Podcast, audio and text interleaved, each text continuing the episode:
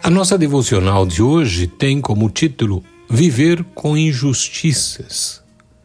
Você já passou por isso? Já enfrentou situações de injustiças na sua vida? Vamos ler aqui os versículos 19 e 20 de Gênesis 50. E José lhes disse: Não temais, porque porventura estou eu em lugar de Deus? Vós bem tentastes mal contra mim, porém Deus o tornou em bem para fazer como se vê neste dia, para conservar em vida a um povo grande.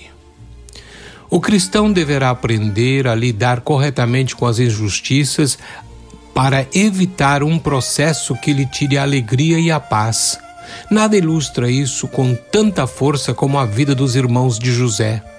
O texto de hoje nos dá pistas acerca de duas coisas que haviam ajudado a José superar a crise. Em primeiro lugar, José entendia que ele não estava no lugar de Deus e que julgar a seus irmãos era algo que não lhe, lhe dizia respeito. Em segundo lugar, José tinha uma convicção profunda de que Deus estava por trás de tudo. Isto é algo fundamental para o cristão com frequência, nossa primeira reação em situações de injustiça é questionar a, a bondade de Deus, perguntando por que ele permitiu tal coisa.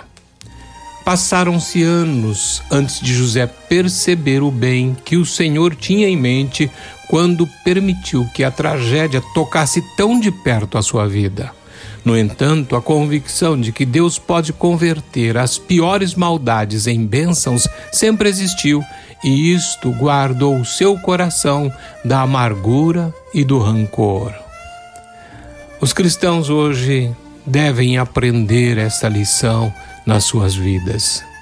E talvez nós precisamos orar assim: Pai Celestial, guarda os meus sentimentos e revela os teus propósitos ao meu coração, em nome de Jesus.